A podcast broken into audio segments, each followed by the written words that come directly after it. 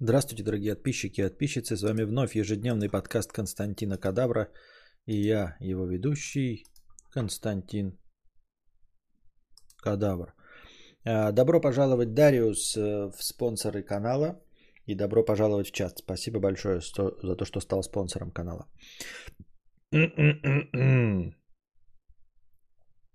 Зачем? Так, на чем я вчера остановился? Ага.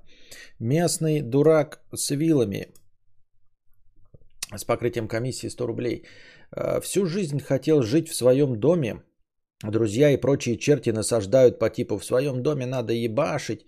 Я думаю, ну как, блядь, Костя же живет и ему нравится. Неужели и Костя кадавр ебашит до стримов лопатой? Мне кажется, оно стоит того. Утешь и поддержи мечту по-свойски. Хочу свой кусок земли и виллы. Э, лучше бы, конечно, попробовать это, потому что твои друзья, в принципе, правы. Э, ебошить надо. Но, возможно, некоторые люди неправильно понимают, где именно и каким образом надо ебошить, и у тебя есть справедливый аргумент. Схуя ли Костик лопатой ебошит? Нет, Костик с лопатой не ебошит. Дело не в том, что э, в своем частном доме нужно махать лопатой, а дело в том, что твой частный дом – это твой дом, за который отвечаешь исключительно ты и больше никто. А, дело в том, что общие затраты на содержание дома э, в многоквартирном э, доме, они делятся на всех, кто там живет. А в твоем частном доме они делятся только на одного тебя. То есть э, там, где в многоквартирном доме ты платишь, ну, какие-то там платежи на ремонт общего здания, там, например, на крышу, да, вы их делите на всех. Крыша, конечно, больше, но вообще-то вы как бы столбом находитесь, поэтому крыша у вас э, по стоимости делится на сколько-то там огромное количество семей. точности также там э, уборка территории, уборка подъезда, э, содержание дверей и всего прочего. Э, в частном доме крыша делится на одного тебя. То есть ты один вкладываешься в ремонт крыши, ты один вкладываешься в ремонт стен, в утепление этих стен, в проведение интернета до э, своего помещения, проведение электричества для своего помещения, проведение газа для своего помещения и поддержание потом э, всего этого в, работ- в работоспособном состоянии – это твоя забота.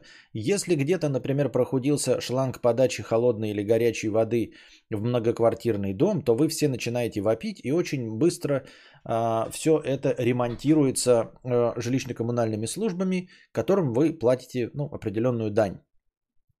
В частном доме это все тоже может прохудиться, но это проблема только твоя, понимаешь? Только один ты будешь гундеть, что у тебя нет воды.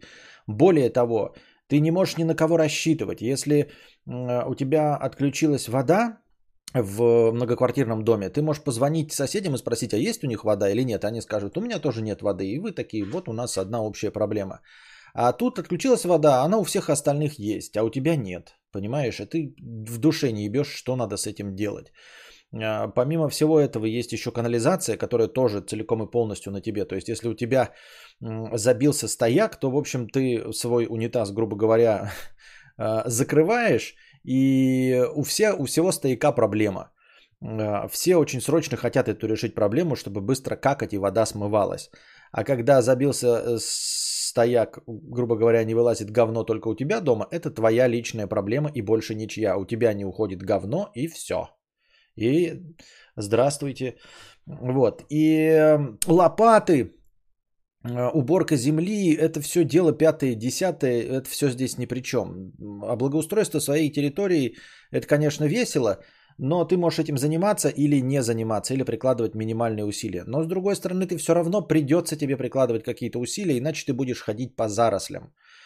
А, так что ну, например, в многоквартирном доме все равно жилищно-коммунальные службы будут э, полисадники подстригать, будут э, дворники подметать, а здесь это все э, ложится на твои плечи.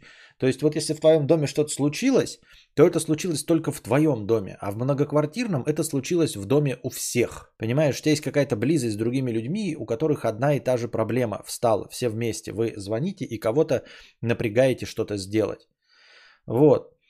И так однозначно говорить, что частный дом это хорошо, нет, я этого никогда не говорил. Я говорил всегда и тщательно э, подчеркивал, что частный дом это э, не объективно хорошо. Это только если тебе нравится. Ну, то есть конкретно тебе нравится. Это не универсальный способ, понимаешь? А, на данный момент нет такой инфраструктуры нигде, наверное, в мире, за исключением Вестерия Лейн, где ты можешь получить те же самые услуги в свой частный дом, что и обладатель квартиры. Ну, то есть, когда у тебя мало того, что много денег, так еще есть масса служб привязанных и готовых к тебе приехать и исправить все, что угодно. Канализацию, свет, э, пятое, десятое. Э, и, и все это с такой же скоростью, как для многоквартирника. Во всех остальных местах это, грубо говоря, твоя проблема. Поэтому и я всегда говорил, что э, нужно просто очень сильно ценить те немногочисленные плюсы, которые дает э, частное жилье. Там тишина, и то не везде и не всегда. Да? Там свежий воздух не везде и не всегда. А если мы еще э, вспомним про доступность, то есть э, где-нибудь в Москве, если ты работаешь, то частный дом это очень и очень неудобно, потому что ты будешь жить обязательно на огромном расстоянии от центра города, где будут находиться какие-нибудь офисы, если ты высокооплачиваемый сотрудник. Будет далеко находиться от любой промышленной зоны, зоны, если ты работаешь на заводе или на каком-нибудь производстве.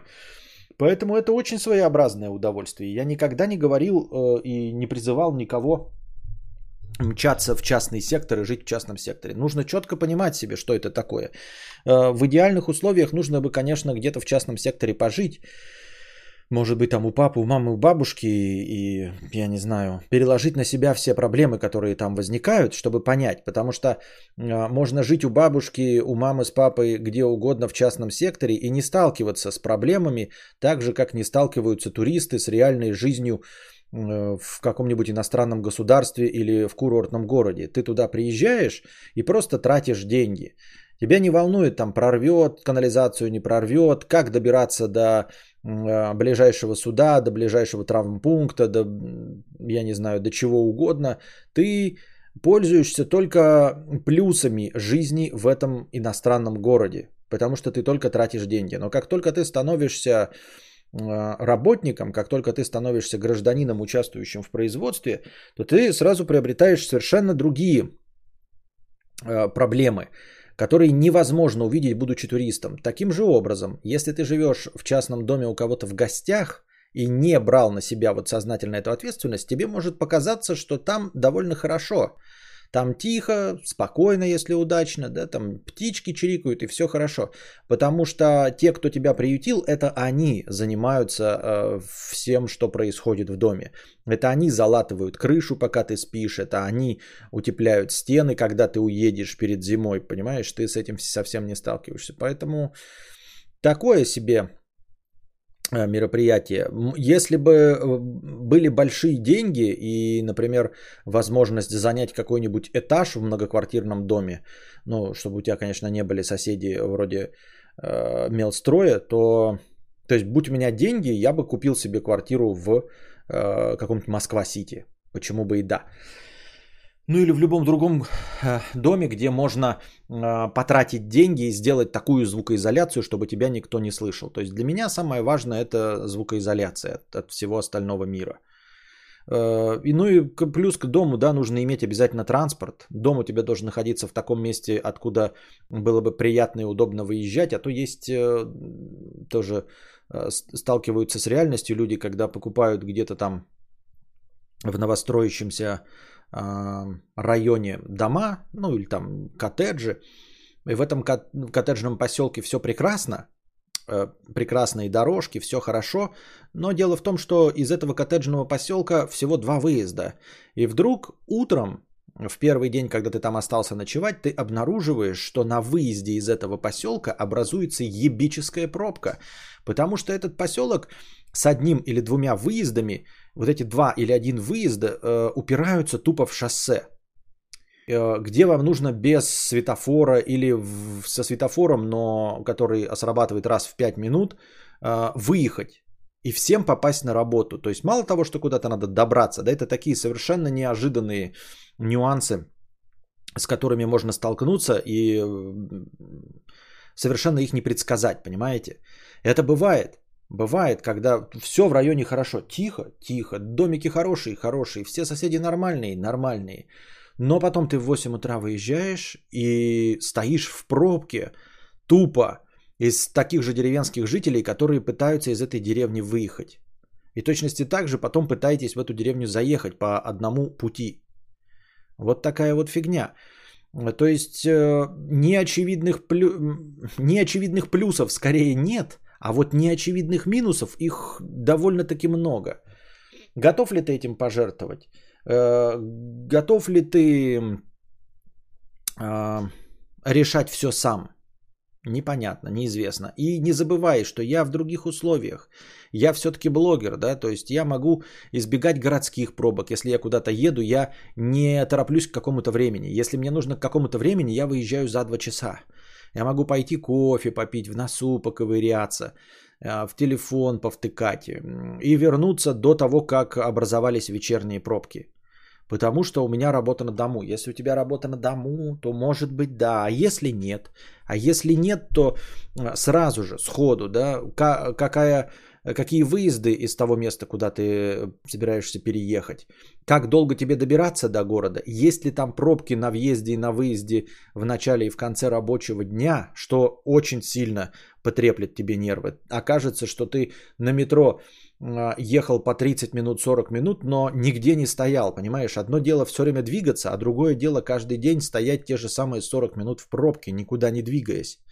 И где все тебя пытаются подрезать, и где все нервные и постоянно находишься в стрессовой ситуации. В метро никакого стресса нет, кроме скопления народа, грубо говоря. Так что а, говорить так просто в своем доме надо ебашить, что нужно копать землю, так не копай землю. Просто у нас тоже есть неправильное представление о том, что частный дом это обязательно деревня с коровами, а, с курями, которых нужно кормить ни свет ни заря и, и собирать сено. А, ну, пока еще не выросло поколение, воспринимающее частный дом просто как частный дом. Ну, то есть как жилье отдельное, а не как э, сельхозугодие. То есть проблема в том, что все такие, о, частный дом это дача, это сельхозугодие, на которых нужно вкалывать как черт. А что будет, если не вкалывать? Да ничего не будет. Там Моргенштерн в интервью Гордону буквально рассказал про теорему Моргана, а, но своими словами. Ну, неудивительно, это же Моргенштерн. Он еще, э, я видел у меня почему-то в Ютубе в рекомендациях вывалился именно текстовый пост а, о том, что Гордон сказал, что через несколько часов выйдет интервью с Моргенштерном у нас на канале. Но самого интервью тогда еще не было, я не посмотрел. И он сегодня женился вроде, да, Моргенштерн? Вот, на своей Динаре или Диларе, Динара, Динара, наверное, да?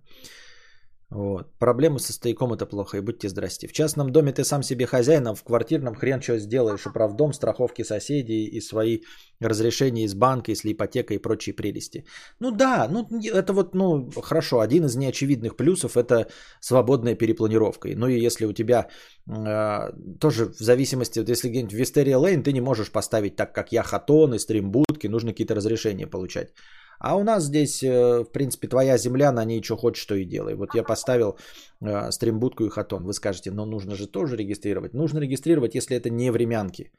Если это фундаментальное строительство. А поскольку все мои постройки на сваях, это не фундаментальное строительство. То есть фактически это мобильные здания, которые я в любой момент могу перевести. Так что вот такая официальная лазейка есть.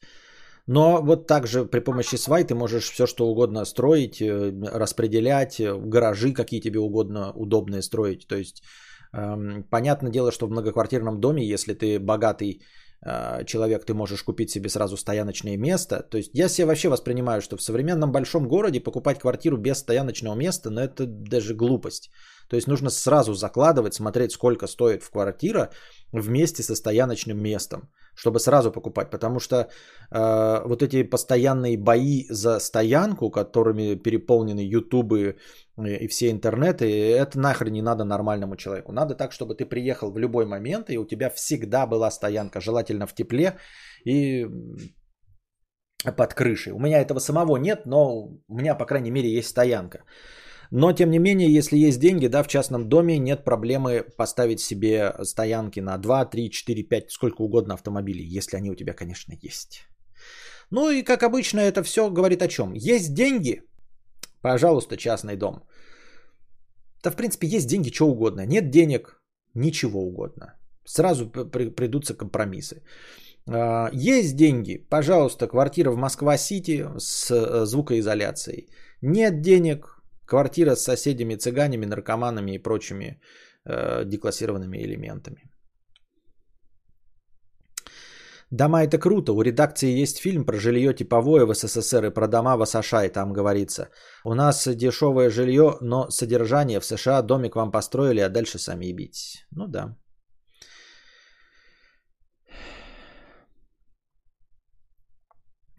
Так, очень советую посмотреть, прям заряженное интервью получилось. На одном дыхании посмотреть.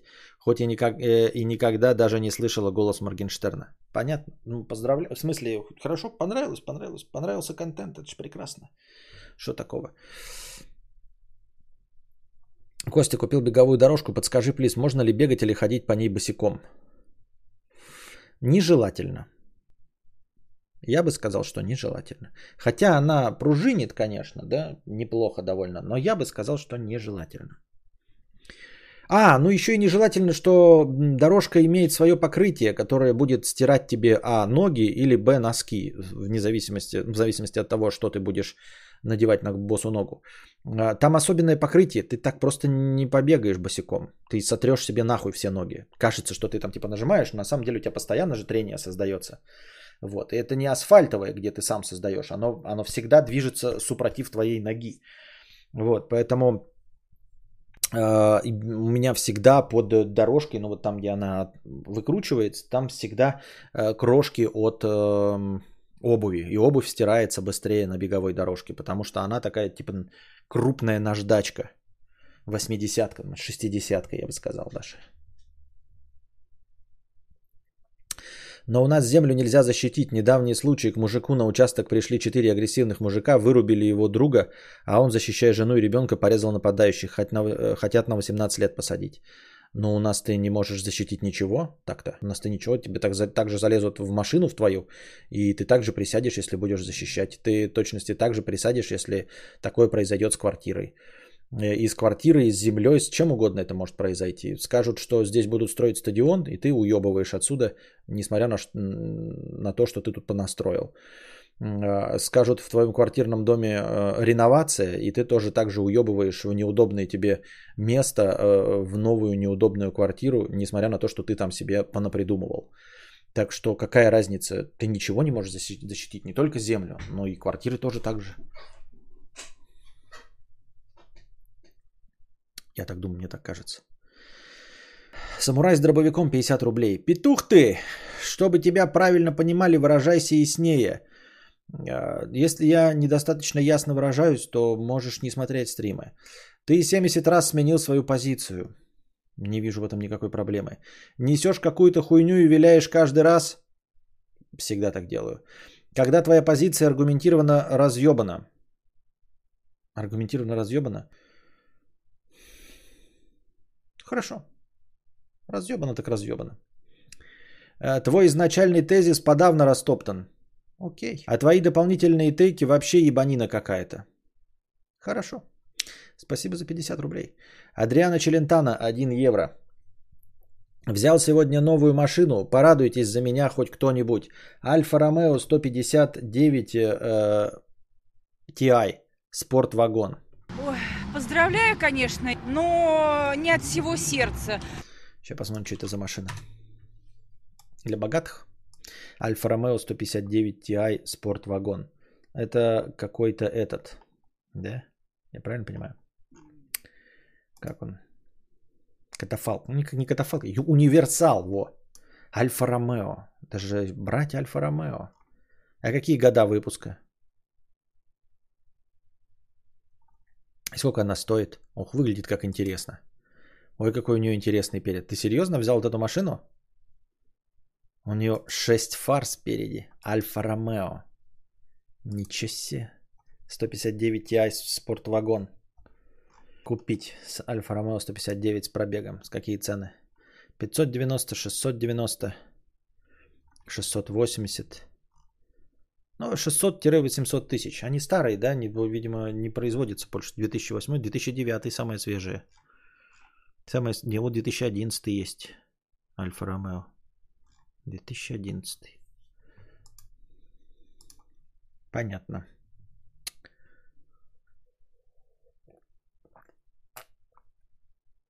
Эх.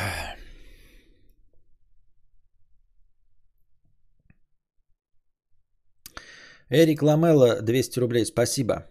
Ельчуп, 100 рублей э, с покрытием комиссии. Кадавр, ты прикалываешься? Каким образом ты хочешь получить навык чувства габаритов машины, в который входит наехать на доску, припарковаться в узком месте и так далее, если нет, ты не тренируешь этот навык? Это как жаловаться, что не умеешь готовить голубцы, готовя каждый день только борщ, ебать.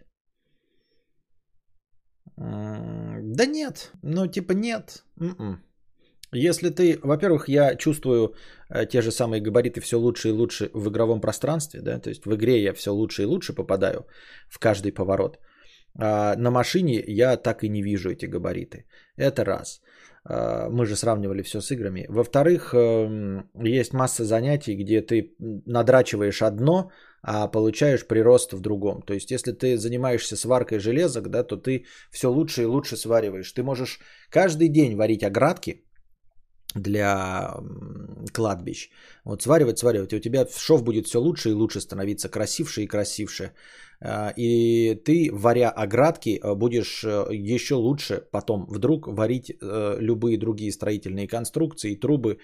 Ну, конечно, не в поворотном положении, но все равно. А, Ельчук 50 рублей. Катаюсь на машине и не получаю на навык чувства габарита. Это как быть женатым и жаловаться, что не стал гинекологом. Лол. Если чувство габаритов это навык, то есть 100% можно натренировать. Никто не рождается с чувством габарита авто, ебануться.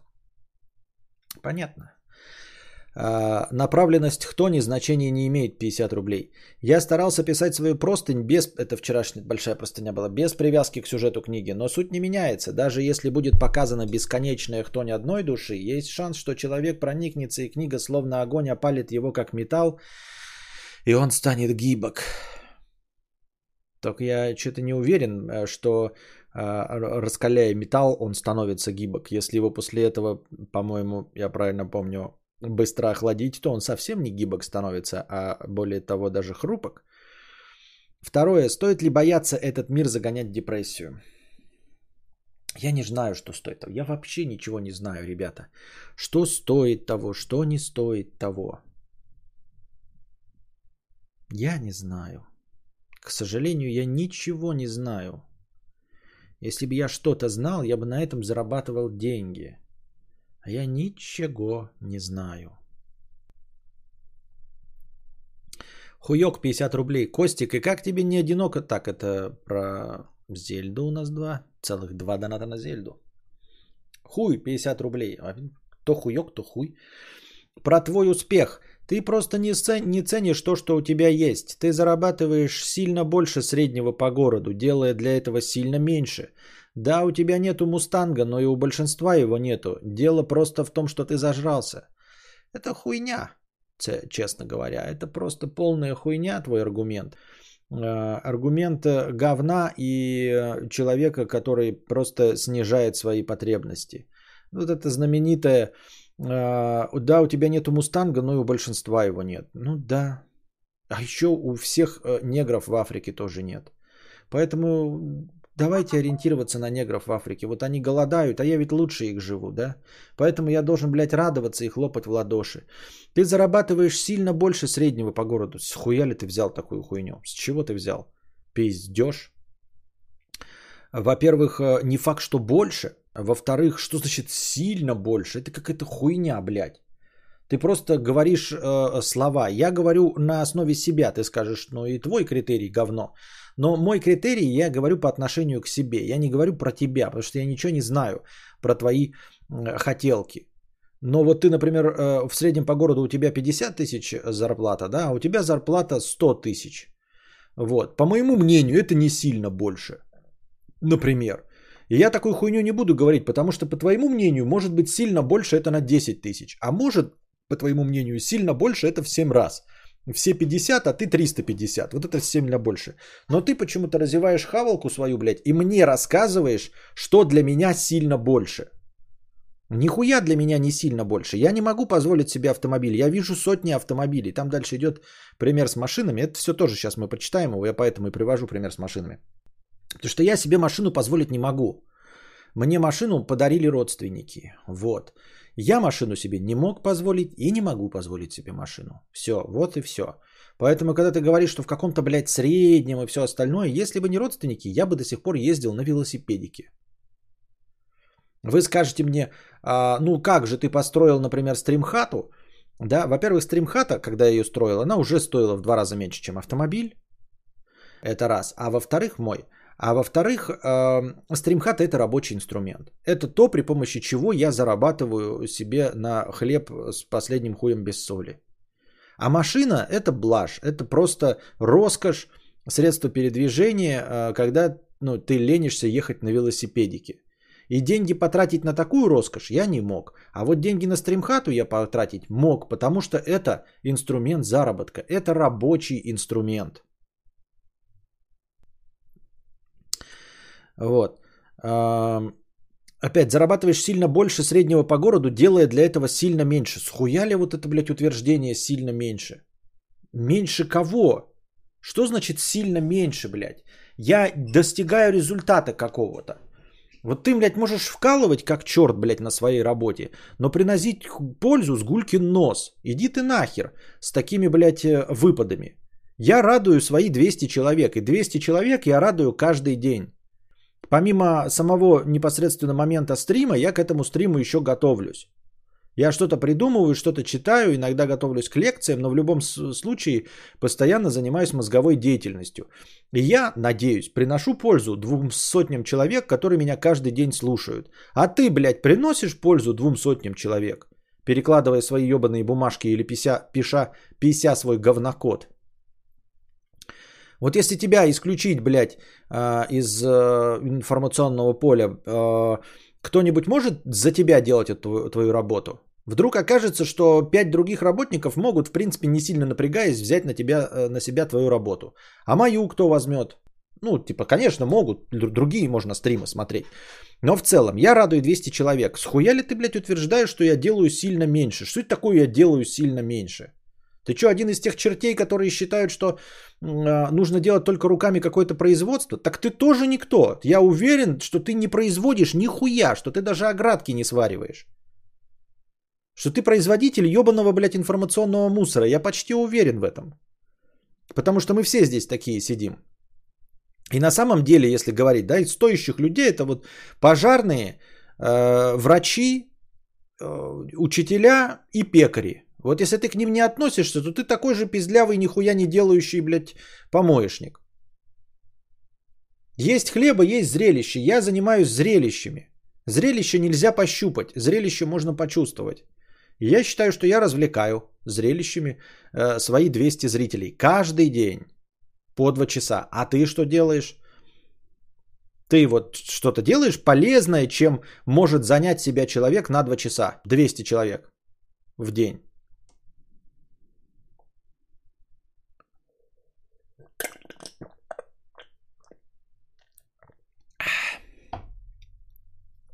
Хуй 50 рублей. Ты видишь поток 20 машин, 15 из которых круче твоей. И думаешь, что 75% богаче тебя. Но на самом деле в потоке 10 людей богаче тебя.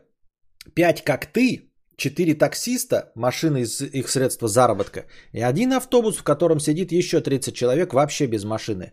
В РФ 44 миллиона легковых автомобилей на 144 миллиона населения. То есть вот ты говоришь про 20 миллионов, 15, и после этого говоришь про статистику 44 миллиона на 144% на 144 миллиона населения. 44 миллиона автомобилей на 144%, 144 миллиона населения. У трети есть автомобиль. Вы понимаете? У трети. То есть на каждые три человека есть автомобиль. На каждые три человека абсолютно не работоспособных мужчин или женщин, а на 144 населения всего, из которых какая-то огромная часть это подростки до 16 лет, которые не могут ездить и не могут покупать автомобили. И какая-то часть стариков, которые тоже не могут покупать себе автомобили и, скорее всего, не ездят. Это огромная часть, потому что э, все институты экономики говорят, что с этим проблема, что, старение, э, что население стареет, что недостаточно работоспособного населения, чтобы обеспечить детей и стариков.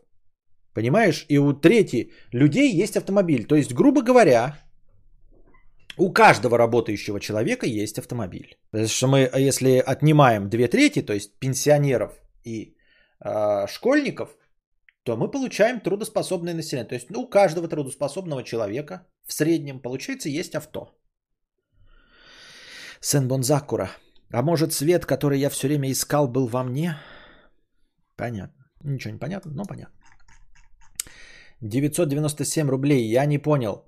Э, простыня текста внеочередная. Спасибо. Давнее желание. Привет, Константин. В далеком 2013 году при определенных обстоятельствах я познакомился с автомобилем, который мне запал в душу. Chrysler 300C, 300C. Немного об этом автомобиле.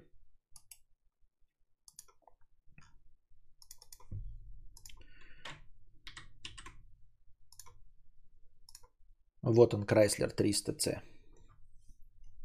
Это сам э, донатор приложил картинку. Немного об автомобиле. Брутальный вид. Длина 5 метров. Вес 2 тонны. Двигатель от 2,7 литра до 6,1 литра. В общем, muscle car. То, что ты сейчас э, себе сейчас хочешь, но в другой упаковке. В то время мне было около 20 лет, и средств у меня на данный автомобиль не было. Но желание приобрести было. Сейчас мне 28, и деньжата завелись, и много еще чего с этим. В общем, я могу на данный момент времени без какого-либо ущерба для своего бюджета приобрести данное авто, но есть несколько но. Первый. Я веду хиканский образ жизни и ездить мне особо некуда. Заработок в интернете. То есть автомобиль по сути буду использовать как машину для редких покатушек и поездок к родителям раз в месяц на расстоянии 70 километров. Закончим с пунктами. Хочу сказать коротко и ясно. Меня ебет моя рациональность. Да не ебет тебя твоя рациональность. Просто на самом деле эти желания, они со временем перегорают. Мы все перегораем со временем относительно всего. И я же про это снимал ролик, что, понимаешь, этот Chrysler 300C прекрасный автомобиль, может быть слегка нерациональный, но нужен он тебе был в 20 лет. А в 28 лет э, он все еще тебе, конечно, нужен, но совсем уже не так. Он совсем уже не так тебе нужен. И мне в 16 лет нужна была электрогитара, но сейчас, спустя 21 год, она мне совсем не нужна. Я могу себе купить электрогитару. Очень могу, но совершенно не хочу. Понимаешь? И когда я накопил на мотоцикл и поездил на м- мопедике по Шри-Ланке, это не рациональность. Вы думаете, что я рационально построил себе крышу? Взял все деньги и, и построил крышу? Нет, я просто не настолько хотел больше мотоцикл. Вот и все. Поэтому, нет, ты можешь себя успокаивать. На самом деле рациональность, оно звучит лучше. На самом деле если сказать, что «О, я стал умнее, я выбрал более приоритетную задачу построить крышу, а ты говоришь, я рационально мыслю, мне не нужен автомобиль, я работаю удаленно, мне нужно ездить только к родителям, и мне этот автомобиль не нужен. Потому что если ты стал рациональнее, это значит, что ты стал лучше, что ты качественно вырос, что жизнь твоя тебя чему-то научила, и ты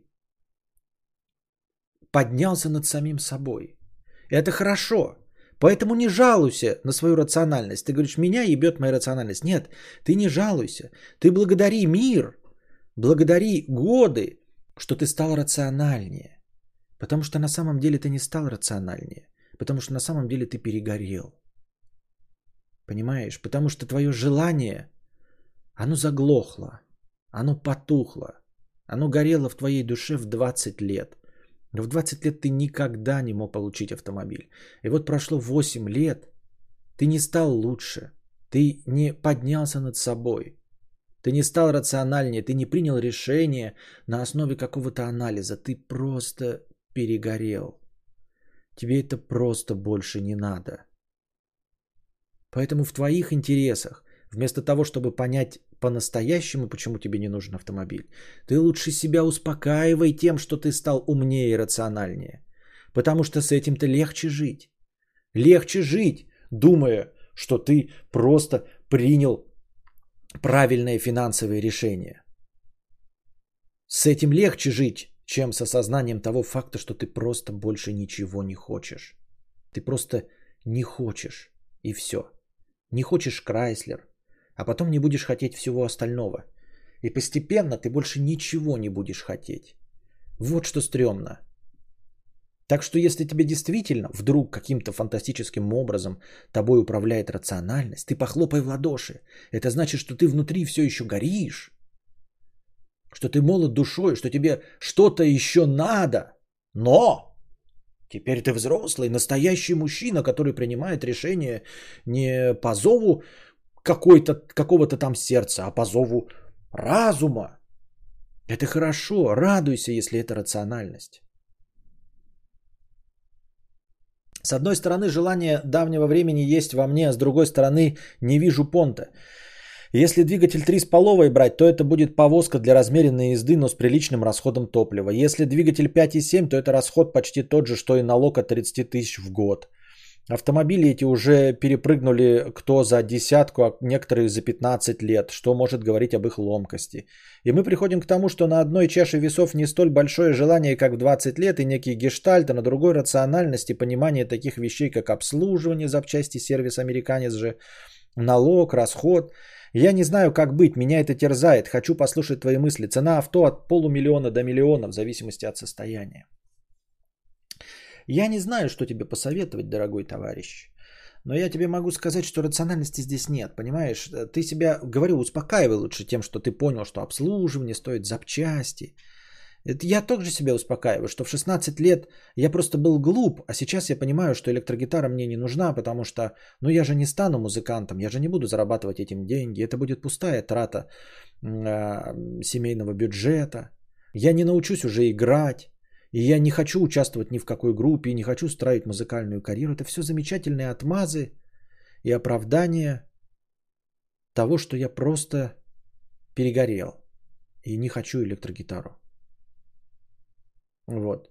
И, э, понимаешь, в 20 лет никакие из этих доводов, которые существовали и тогда, они и тогда существовали. Разве тогда обслуживание было дешевым? Нет. Разве тогда тебе не надо было тратить деньги на бенз? Тоже надо было. Она еще была дороже, сейчас она дешевле стоит. И налоги, и расходы, все это было. Но тебе это не отпугивало, потому что ты горел и хотел. А теперь ты не хочешь. И теперь малейшая причина, по которой можно отказаться от своей покупки, ты ее себе придумываешь, ее вспоминаешь, ее берешь на вооружение. Потому что ну, ты не можешь себе просто сказать, я перегорел. Лучше сказать, что это рациональное решение. Что это мозг. Что это не у тебя в сердце просто осталась черная выжженная дыра. А это на самом деле там до сих пор горит огонь. Я просто стал умнее. Автомобили, автомобили, буквально все заполонили.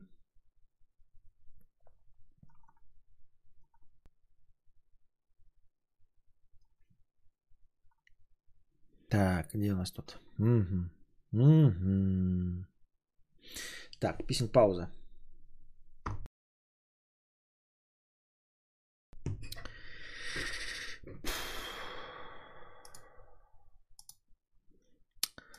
Э, The Lazy Dog 300 рублей с покрытием комиссии, простыня текста «Зачем соблюдать ПДД?»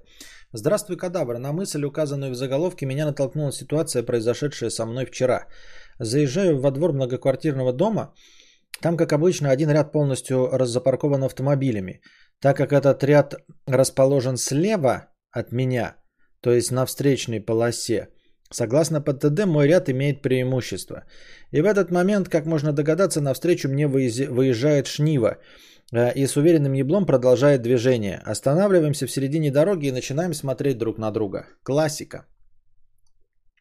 После минуты переглядок выхожу из машины, объясняю великовозрастному мудаку азы правил дорожного движения, на что получаю ответ. Я еду в гору, поэтому ты должен меня пропустить. Разумеется, никаких знаков крутой подъем в нашем дворе не предусмотрено. В общем, доказать что-то дебилу с 30-летним стажем вождения не получилось, сидим, ждем. Так как движение во дворе оказалось парализовано, сзади него за несколько минут скопилось аж три машины. Недовольны этой ситуацией люди из этих машин решили выйти и разобраться в нашей ситуации. Про себя думаю, ха, сейчас бы они э, объяснят дебилу на шниве, что он не прав, а мы разъедемся. Однако вышедшие из авто люди после коротких переговоров с водителем шнивы подходят ко мне с фразу «сдавай назад, ему некуда ехать». Ну охуеть теперь, то есть мудак не соблюдает ПДД, а сдавать назад должен я. В очередной раз объясняю им пункт э, э, ПДД, Разумеется, возмущенный водитель, возмущенных водителей никак не заинтересовало вышесказанное, и я получил ответ в стиле «В автошколах вас учат не тому, чему надо».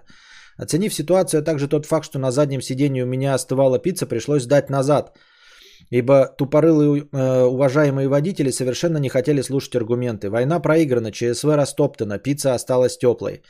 Наконец-то заканчиваем душное описание банальных дорожных ситуаций и переходим к теме простыни. Зачем соблюдать ПДД? Зачем я стою в пробке, соблюдая правила маневрирования, если можно за 15 секунд объехать затор, повернув налево из средней полосы? Зачем знать все эти пункты правил дорожного движения, если никто в потоке их не знает и не соблюдает? Хороший риторический вопрос, хороший. А, а, соблюдай, конечно, правила дорожного движения, делай как знаешь. Делай как знаешь. Э, проблема в том, что правила дорожного движения, они, как и любые правила техники безопасности, написаны кровью. То есть э, нужно понимать, что на свой страх и риск. Вот здесь ты проиграл, да, в... ты проиграл, потому что за, за ним машины стояли. А если бы за тобой машины стояли, то правота осталась бы за тобой, понимаешь? То есть они взяли просто тупо числом, потому что ему теперь было отъехать некуда, ибо сзади скопилось три машины. Вот. А если бы за тобой скопилось 5 машин, то хуй бы что бы сделали они. Понимаешь, за тобой 5, а за ним 3, и все бы 3 они поехали э, нахуй задом э, сдавать.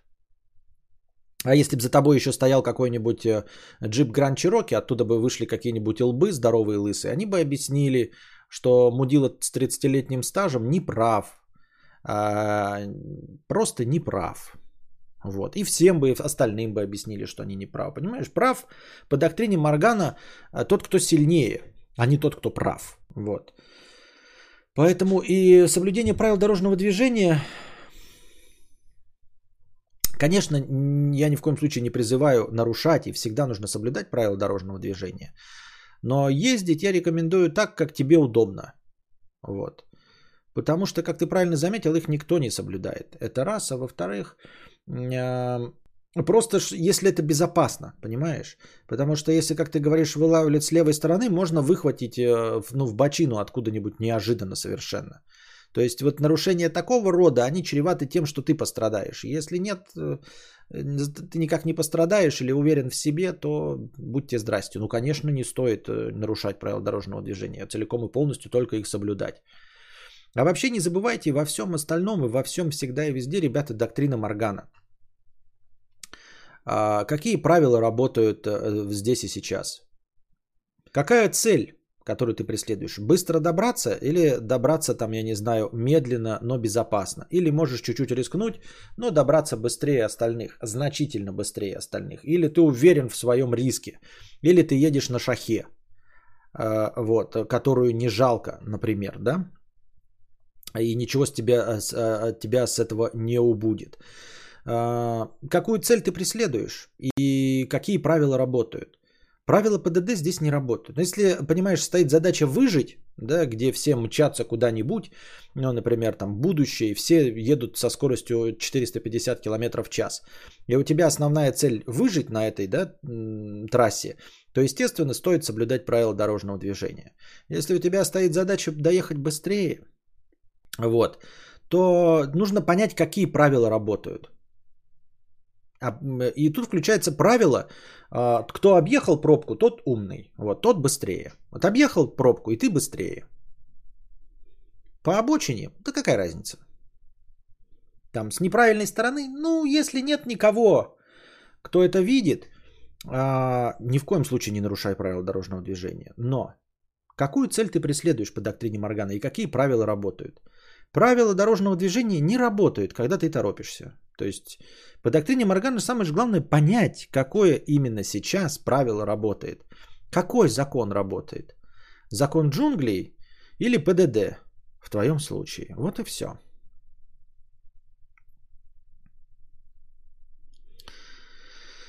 А, думаю, над этой ситуацией я действительно не нашел ни одного аргумента в пользу ПДД. Соблюдая правила, ты получаешь исключительно ненависть и злость в отношении тех, кто на эти правила насрал. Соблюдая правила, ты теряешь десятки минут жизни в пробках, когда целый поток машин по соседству проезжает мимо тебя и влезает в начало, не рискуя при этом ничем.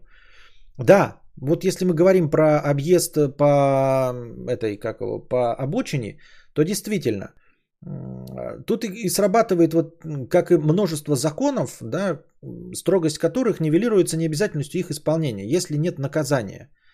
То, в общем-то, что это за правило, если нет наказания? Какое наказание за езду по обочине? Если бы лишали прав, то был бы разговор. А так, может быть остановит, а может быть нет. Скорее всего нет. Короче, нужно понимать, да? Есть уголовный кодекс, вот за нарушение которого ты сядешь в тюрячку. Там есть административный кодекс, э, в котором там какие-нибудь существенные штрафы, если тебя нет. Но надо смотреть, понимаешь? Надо смотреть. Блин, по городу тошню на джипе, шашечник обгоняет, делает опасные маневры. На светофоре мы с ним рядом, а на следующем светофоре, на следующем, вот и зачем безболезненные маневры? А, я не знаю. Я не знаю, просто, может он в шашки хочет поиграть. По обочине скорая может ехать к вашим родственникам. Да не едет она никогда к нашим родственникам, понимаешь? В этом-то вся штука. А она все равно не доедет, потому что обочина все равно будет занята мудаками. Понимаешь, Антон? Если бы ты не выехал на обочину, то скорая бы доехала. Я бы тебя первым заставил. Но если ты не выйдешь на обочину, она все равно не доедет, потому что обочина все равно будет занята. В этом вся соль, понимаешь? Все бессмысленно, все твои телодвижения бессмысленны. Твои желания соблюдать правила работают, если правила соблюдают все. Это так же, как масочный режим, это так же, как э, прививки. Они работают, если хотя бы 70% э, сделали прививки. Если 70% не сделали прививки, то нет никакого группового иммунитета. Понимаешь? Нет ни, ничего... Э, нет никакого порядка на дороге, если 70% не соблюдают правила дорожного движения. Поэтому это миф, что ты можешь что-то изменить. Не, начиная с себя тоже ничего не получится. Я как человек, проживший 37 лет, могу сказать, что ничего не меняется. Начиная с себя ничего не меняется. Я ни в коем случае не призываю нарушать правила дорожного движения и ехать по, встр... по э, обочине. Конечно, нет. Соблюдайте правила дорожного движения. Но не забывайте о доктрине Моргана.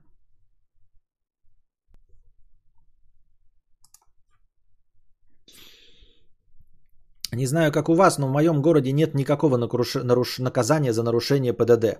Пара камер на скорость, пара камер на центральных перекрестках. Нарваться на редчайший экипаж ДПС за мой трехлетний стаж вождения умудрился лишь один мудак, развернувшийся через две сплошные прямо перед ДПС. Можно подумать, что проблема лишь в водителях с 30-летним стажем, сдавших на права при СССР и благополучно их забыв. Но нет. Среди моих немногочисленных знакомых есть как минимум 4 человека, купивших экзамен на права. То есть люди не просто забыли, они его даже никогда не учили, это ПДД. Как доктрина, как доктрина Моргана смотрит на правила дорожного... Я тебе объяснил, как она смотрит. Насколько я понимаю эту концепцию, если абсолютному большинству водителей насрано на правила, то человек, соблюдающий эти самые правила, будет выглядеть глупо и реально мешать тем, кто привык ездить по понятиям. Следовательно, ездить по правилам не нужно. Нет, ездить по правилам нужно, соблюдать правила дорожного движения. Нужно просто помнить, какую цель ты преследуешь и какие правила работают в данный... Не правила, а, а ну, какие правила в мироздания работают в данный момент. Какие правила мироздания работают в данный момент.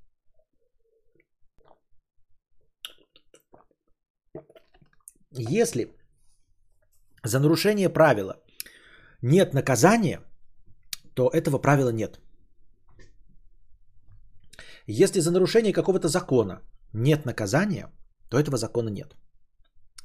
Если за нарушение какого-то правила или закона э, следует штраф 500 рублей, например, а у тебя есть на кармане 1000, значит этого правила и закона для тебя нет. Так работает все. точности так же это работает, как и на примере с работой. Если ты э, не можешь человека уволить и лишить его зарплаты, то ты не начальник. Тебя можно назвать хоть директором мира, блядь, хоть председателем правления, главой акционеров, что угодно можно э, написать тебе в трудовой книжке, но если ты не можешь своего подчиненного уволить или лишить зарплаты, то ты не начальник, ты ничем не управляешь, и ты ничего никому не указываешь и не приказываешь. Все.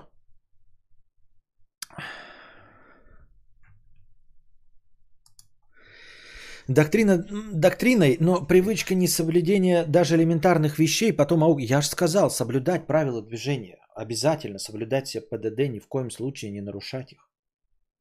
О чем ты говоришь, Антон Фрё? Очень потом, завтра, через 5-10 лет, так далее, но сработает. А, я так много смотрю эм, каналов с авариями, что я могу сказать, Антон, оно и тебе аукнется. Понимаешь? Вот ты говоришь, э, несоблюдение правил элементарных вещей, оно аукнется. Через 5-10 лет оно аукнется и мне, и тебе, и каждому из нас аукнется. Только боюсь, что аукнется вне зависимости от того, соблюдаешь ты или нет. Понимаешь, в чем мякотка-то, Антон? В тебя въебется тот человек, который не соблюдает. Ты можешь хоть, блядь, обсоблюдаться. Понял? Ты будешь ехать, блядь, 40 километров, где написано 40, а не 60. И в тебя въебется долбоеб со встречки вылетевший. Понял? Так что оно аукнется и тебе, и мне аукнется. Вне зависимости от того, соблюдаем мы или нет. Вот как оно произойдет. Тебя убьет, блядь, другой долбоеб, не соблюдающий правила дорожного движения. Хоть ты обсоблюдайся. Я тебя могу сейчас прям... Хочешь, давай открывай личку в телеге, я тебя буду, блядь, прям с РУЧП накидывать э, подряд, блядь, через, одна, через одно авария, где второй участник не виноват абсолютно. Просто абсолютно не виноват. То есть представляй себе на месте каждого пострадавшего, который не виноват, каждого сбитого пешехода на пешеходном переходе на зеленый свет, представляй себе, себе себя, как ты охуительно, блядь, соблюдаешь правила дорожного движения. Понимаешь? Поэтому разговор о том, что аукнется, это все равно, что разговор э, говорить человеку там типа, он умрет. Блядь, мы все умрем. Понимаешь? А так, конечно, нужно соблюдать правила дорожного движения. Абсолютно всем. Никому, никому не рекомендую и призываю только соблюдать. Вот я и говорю, чтобы все соблюдали, а не мы одни с тобой. Да не будет такого. Вот я тебе по, по доктрину Моргана и говорю, что не будет такого. Никогда. Понимаешь? Не будет такого никогда. Чтобы все соблюдали правила дорожного движения.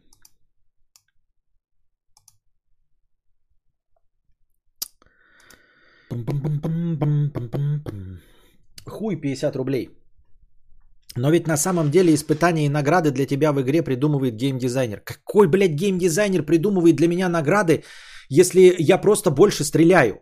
Если я в матче настреливаю 10 человек, потом через полгода 15 человек. Как, какой геймдизайнер мне придумывает награды? Я захожу в открытый матч и стреляю сначала 10, потом 15. Причем здесь геймдизайнер? Если я еду по трассе э, в Dirt Rally за минуту 50, а через год еду за минуту 40. Какой геймдизайнер мне придумывает награды? Причем здесь награды? Я говорю, виден рост без ачивок. Без ачивок. Ты просто умеешь различить э, минута 50 от минуты 40. Все, вот, вот она тебе, вот, вот и все. Какой геймдизайнер? Награда в игре просто морковка, которая висит перед ослом. Какая морковка висит перед ослом? Я об этом нюансе сказал, что есть игры, которые награждают тебя просто за время провождения в игре. Чем дольше ты, блядь, ебошишь, тем лучше у тебя мечи. Я тебе говорю про симуляторы, которые тебя ничему не награждают. Ты просто быстрее едешь и все.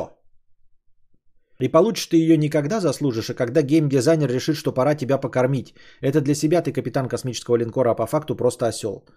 Как... Хорошо. Предводитель индейцев 2К 77, 76 это тексты, а так по 50 рублей с покрытием комиссии. Спасибо за покрытие комиссии. Молодой Ворчун 666 рублей. А, Animal Crossing пробовал? Не, еще не пробовал. Ну, я запустил только, даже еще заставку не посмотрел. Привет, спасибо за развлекательные подкасты. Слушаю их уже долго и до сих пор интересно. Молодец. По возможности хотелось бы немного меньше вставок мемов, так как уже слишком мобильно используется одно и то же и уже не веселят, а слегка раздражает. Серьезно? Я не знаю, на каком этапе перепрослушивания моих подкастов ты находишься, чтобы говорить о частом использовании мемов. У меня реально часто используются э, мемасные вставки, что они вас раздражают. Ты первый человек, который об этом сказал. Мало того, что ты первый, во-вторых, я вижу, насколько редко я использую их. Особенно в последнее время. Не знаю, мне кажется, претензия не обоснована. Василиска, 50 рублей. Слушаю пятничный подкаст, скажу свою историю. Всегда говорила бывшему, что у меня пониженная либидо. Сама была уверена. Оказывается, это неправда и нужен просто любимый муж. И страсть не пропадает годами, если честно. Всем желаю любви. Костик, спасибо. На какую тему-то было в пятницу подкаст? К какому, к какому разговору было про пониженные либидо? Я вообще не помню, про, чтобы я говорил про пониженные либидо что-то и в пятницу, и когда угодно. Но спасибо. Мы рады за вас, что у вас не пониженный либидо оказалось, да? А, и нужен просто любимый муж, и страсть не пропадает годами, если честно. Страсть не пропадает годами, и любимый муж, это мы всегда за.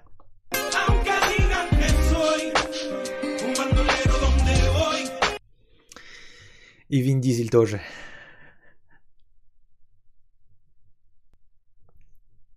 Лёшка, 50 рублей. Как относишься к аниме-фильмам? Э, никак. Но, пожалуй, пожалуй, как бы я сказал. Я, пожалуй, готов был бы для себя открыть, если ты имеешь в виду, что имеется под вопросом к аниме-фильмам. Если имеется в виду полнометражки, то я бы хорошие полнометражки, может быть, бы попробовал посмотреть. Но, конечно, за донаты. Конечно, давайте с вами за 100 долларов, это да. Сам нет, потому что сам э, я уже постарел, ребята память моя не очень хороша, и я тупо пересматриваю фильмы, которые смотрел раньше. То есть я для себя э, одну новиночку на пять старых фильмов, которые смотрел. Потом через какое-то время я еще стану глупее и еще больше память потеряется, и опять буду пересматривать. Поэтому браться для, для, за новый жанр э, мне не особенно нужно. То есть нужен какой-то дополнительный Кити-мити мотиватор. А, сериалы не смог, не захотел, не проникся. Но поскольку я смотрел там «Ходячий замок» и, и прочие э, Миядзаки, с нами едет в автозаки сам Хаяо Миядзаки, а, то а, я посмотрел их, и как бы это хорошо, законченная история. Даже если не понравилось, ты проникся и все полностью понял. Да? То я как бы э, более лояльно отношусь к полнометражным аниме. И постоянно вижу, они как там выпадают, там какие-то семечки, еще что-то. Э, посмотрел бы, если бы был донаты. А так, ну, в общем, ничего не имею против. Как в детстве мой брат смотрел сраные тачки по 8 раз в день и так пару лет подряд. Охуеть. Не люблю аниме, но в детстве смотрел мультик «Корабль-призрак», мультфильм 69-го, прям топ, смотрите. Ну вот видите, вот что-то такое. Ну, типа, не, чтобы не сериалы были. А, шальные чипсы пляшут в такт ножа 50 рублей. Кадавр, вот вспоминаю с теплотой посиделки с приятелями под пивасик в бане, и все-таки так весело было, хотя пришлось пару лет назад слиться из этой тусовки, либо понимал, что это не та дружба. Может, я загонялся? Просто на тот момент Безалка был реальный друг, а тут пиво в бане онли. Странно это. Я не знаю, загонялся ты или нет. Ну, честно говоря, понятия не имею. Может и загонялся. Может быть, оно и не стоило ничего разрывать. А может быть и правильно сделал. Но с другой стороны, мне кажется, любой выбор говно. Если, блядь, перед вами ставят выбор, то все говно. Поэтому поймите, ребята, с возрастом, с мудростью старческой вы это поймете, что каждый раз, когда вы делаете в вашей жизни выбор – это значит, что все, вы попали в говно ситуацию. И любой выбор будет говно. Поняли? Прочувствуйте это. Обдумайте это. Может быть, сейчас вам не вполне понятна будет эта тривиальная мысль, может быть, вам покажется очевидной. И вы такие, да, ну да, ну нет. Чтобы глубоко почувствовать, нужно понять, что любой выбор говно. Если перед вами выбор, все, а значит вас наебали уже. Все. Ну да, вселенная вас наебала, понимаете? Потому что, открывая одну коробочку, вы никогда не узнаете, что в другой коробочке. Это вот наебало. Вот когда нет выбора, когда вы идете по прямой, по рельсам, вот, и что-то происходит, хорошее, вы такие, блядь, ну хорошо. Плохое, ты такой, я не мог этого избежать, у меня не было выбора. Вы понимаете, что с этим легче жить?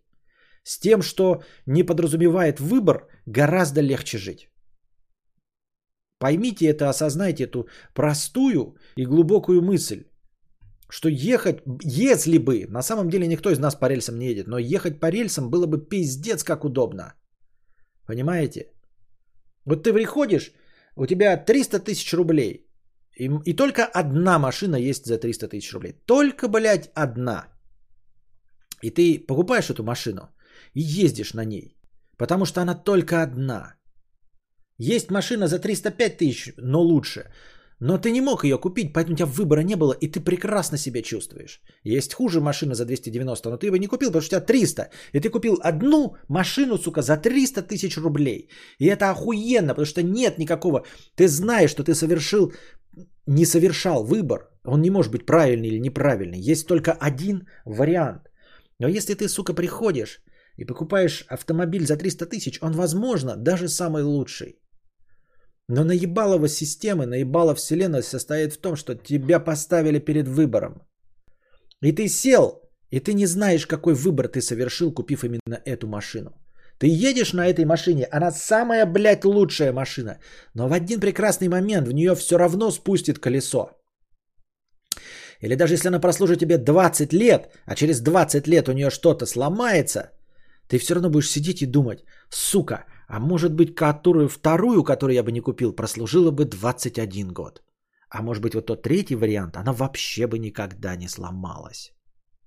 Понимаете? То есть, если у тебя был выбор между тремя машинами за 300 тысяч, то каждая поломка, каждое, что бы ни случилось с этой машиной, ты будешь думать, что в других вариантах могло быть и лучше.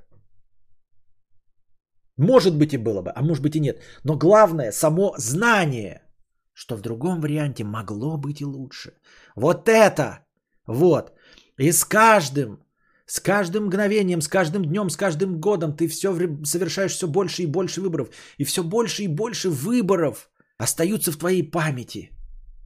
И каждый выбор ставит под вопрос, правильно ли ты сделал выбор.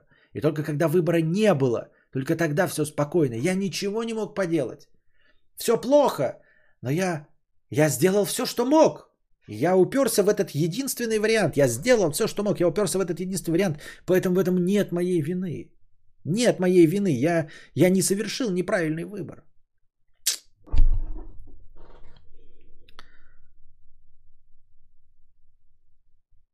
Поэтому совок так долго и держался. Люди не искушались, жили как жилось. Что? Что?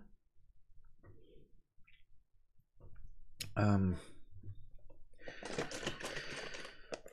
Михаил, 50 рублей. Э, Михаил Ша, 50 рублей с покрытием комиссии. Да, ребята, если вы заплати... забыли заплатить за интернет, сейчас самое время. Если у вас еще его не отключили, а, уже час прошел от 1 сентября, а, побегите, поторопитесь, сейчас самое время заплатить за интернет. Уже поздно, конечно, но все еще попробуйте. Итак, Михаил Ша, 50 рублей с покрытием комиссии. Кажется, вы стали забывать, что я календарь переверну. И снова 3 сентября. А, ну и что?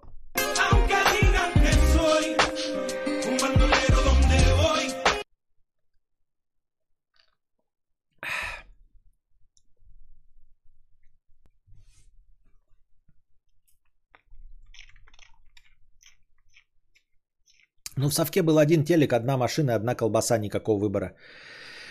Ну, поэтому до сих пор все и э, ностальгируют по совку. Пчел, да ты клоун, 300 рублей. Эм, Все читать не надо до того, как описываются траты по дням.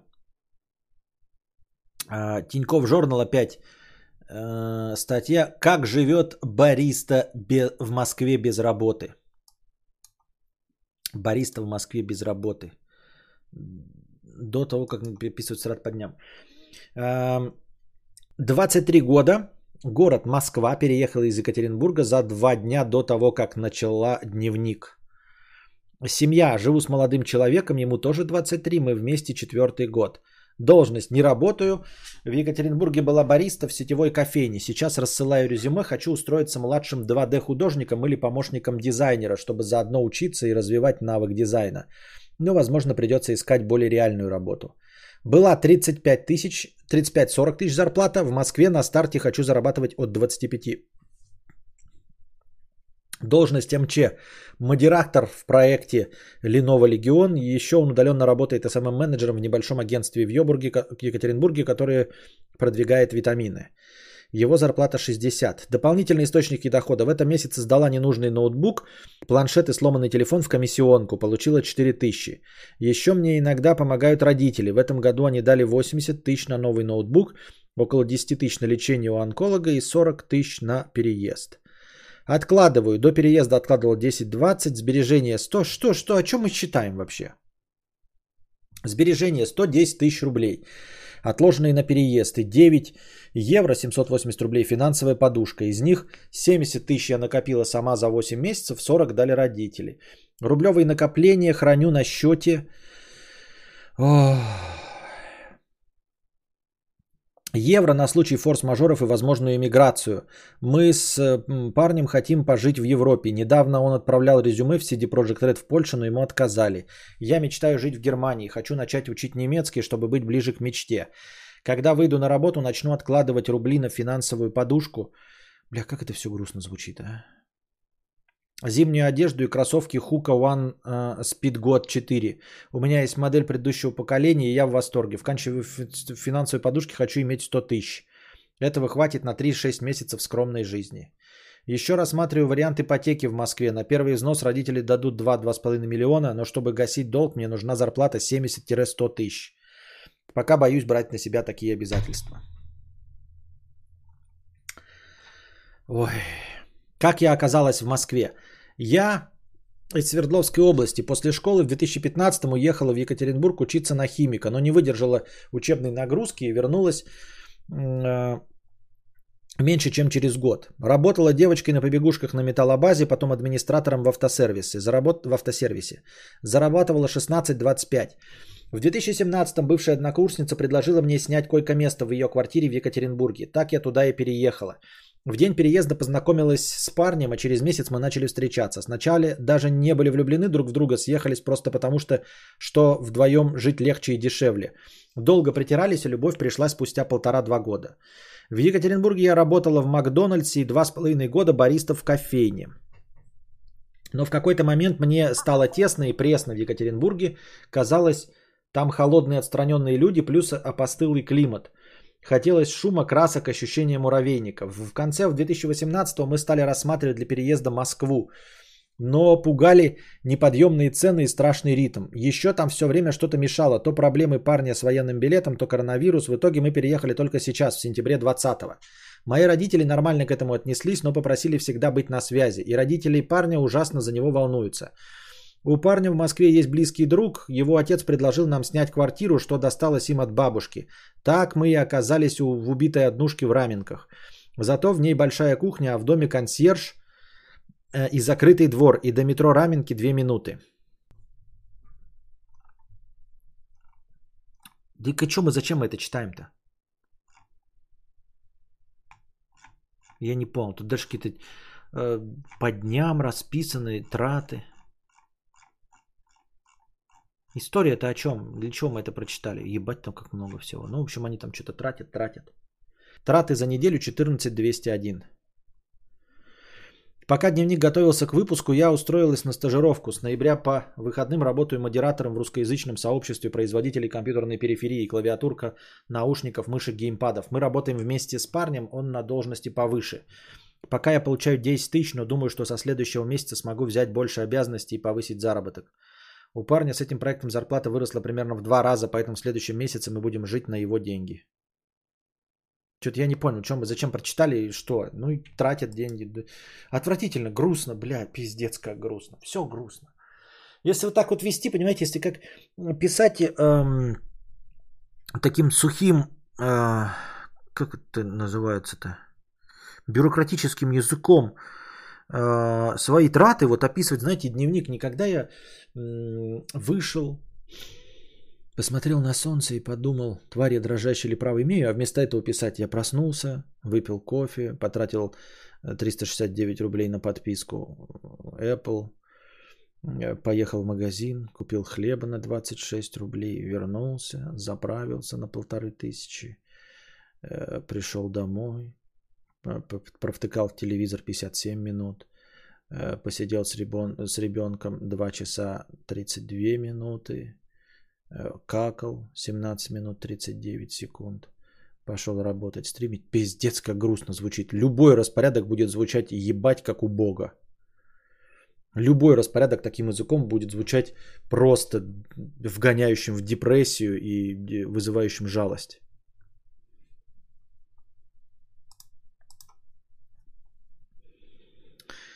Пес ебливый.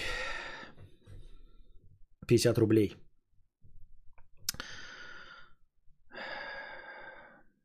Понятно. Тут воздыхатели э, букашки пишут. Спасибо большое. Пишите воздыхание ей.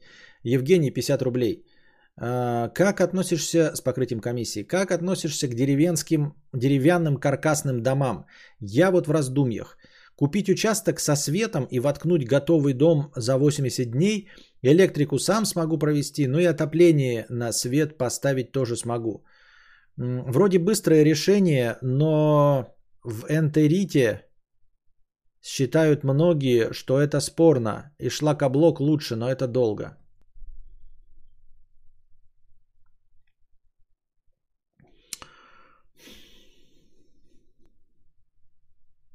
Я думаю, что каркасные деревянные дома, проблема их, а, в том, что они не распространены, а это значит, что тот, кто их строит, э, ну, скажем так, э, мастер под вопросом, он может быть и не мастером, понимаешь? То есть в Америке каркасные дома доведены до совершенства, ну и они строятся, какие-то у них есть минусы, какие-то плюсы, но они все, все время примерно одинакового качества.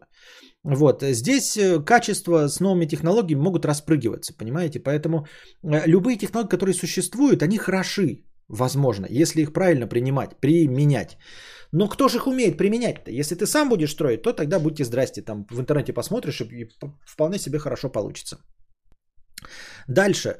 Э, каркасные дома для определенного вида климата. Я подозреваю, что здесь, вот у меня тут, наверное, каркасные дома, да. По-моему, у меня будка каркасная, если я правильно понимаю. А, вот это. Но пока я зиму здесь еще не проработал, еще непонятно, что будет. А в целом, если севернее, то вот я не знаю, насколько они выдержат, какие будут теплопотери у такого дома. Насколько он будет хорошо построен и насколько большие будут теплопотери, то есть сколько ты будешь вкладываться потом в его отопление этого дома. Может быть, вместе с каркасником существуют какие-то современные способы еще дополнительного утепления. Но это опять-таки нужно с опытными людьми, которые знают и о чем говорят. То есть, как это обычно и бывает, если бы э, дом строил себе строительный блогер, то он из любого говна построит себе охуительный дом, да? Со специалистами, с людьми, которые будут строить ему, зная, что если что-то не так, он э, опишет э, все плохое в интернете. Поэтому какой-нибудь строительный блогер построил себе каркасник удивительный и, может быть, даже э, за полярным кругом прекрасно бы себя чувствовал. Сможешь ли ты это сделать? Я не знаю. Есть ли у меня какое-то предвзятое мнение к каркасникам? Нет. Но это не потому, что они хороши, а просто потому, что я об этом ничего не знаю. Я этим не интересовался. У меня есть дом, у меня есть какие-то проблемы, которыми я интересуюсь.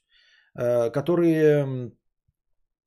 Ну, проблемы, я имею в виду со строительством, а, с которыми я обязательно столкнусь. Но я сейчас не намерен ничего строить жилого, поэтому я ничего не знаю про новые технологии, про то, как там ввинчивать сваи, правильно, неправильно, как все это делать. Э, я посмотрел, сколько какие действия необходимы и достаточны для того, чтобы поставить легкую конструкцию будку. Э, эти инструкции выдержаны. Если бы строил дом, надо было бы все заново читать про сваи, надо было бы заново изучать все про, если заливочный там ленточный фундамент. Я это все забыл. Поэтому сейчас про каркасные дома я знаю ровно столько же, сколько любой человек в чате неподготовленный. То есть я просто смутно себе представляю, что это такое, но ни плюсов, ни минусов, ни технологий, ни каких-то подводных камней я не представляю. Так что тебе лучше, наверное, смотреть плюсы и минусы реально в интернете, чем спрашивать у меня. То, что я живу в деревне, не значит, что я понимаю что-то в строительстве. А, тем более в строительстве, с э, которым я непосредственно прямо сейчас не занимаюсь. Понимаешь? То есть вот если бы я сейчас строил забор, и мы бы говорили с тобой про заборы, да, то мы бы там могли с тобой про э, цвет поговорить, в какую сторону забор ориентировать, пятое, десятое, и сколько бы стоил металл, если бы я это в этот момент его покупал.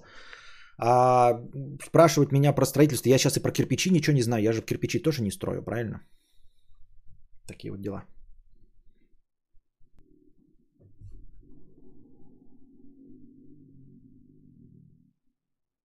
Не знаю, слышите меня или нет, но это майский жук пролетел. Сен-Бонзакура. Приехал как-то украинец во Францию. Опять анекдоты пошли. Зашел в кафе. Вот я, кстати, вставки так с сверчками не записал. А, зашел в кафе, достал сало, позвал официанта и сказал «Париж». Так и решили назвать город. Переиграл и уничтожил. А спонсор сегодняшнего дня – туалетная бумага с дырочками. Туалетная бумага с дырочками. Все в твоих руках. Проходят дни, пролетают года, высыхают океаны.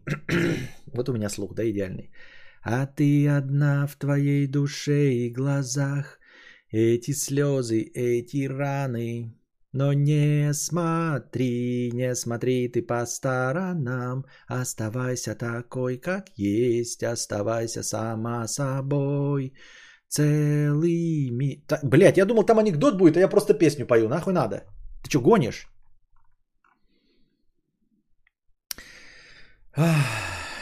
Местный дурак с вилами. 100 рублей. Я такой же, как и ты в плане работы. Утром никуда не надо, заебался от города. Всегда мечтал о своей баньке и спортзале. В общем-то, уже все решил насчет дома. Буду брать в Алтае. Просто пожелаю удачи, освоиться и стать настоящим кадаврианцем. Нюхать землю, слушать чай и пить подкасты и наоборот. Ты присмотри там на Алтае насчет эм, ну, во-первых, близости к городу, да, чтобы, если что, добраться до скорых помощи и всего остального. А во-вторых, ты говоришь удаленно работаю. Я не знаю, если ты удаленный кузнец там, да, и высылаешь э, свои сделанные ножи, то да. А если ты в интернете, то ты как бы ориентируешься на доступность интернета, потому что э, в сельской местности интернет на Алтае может быть не таким уж и доступным. Я подозреваю, что с этим может быть большие, могут быть большие проблемы. Самозванец 100 рублей с покрытием комиссии. Даже когда работа... Ну, а вообще желаем тебе, конечно, удачи. Освоиться и все сделать хорошо. Э, природа Алтая прекрасна. Да. Самозванец 100 рублей с покрытием комиссии. Даже когда работал, эти копейки было бы жалко.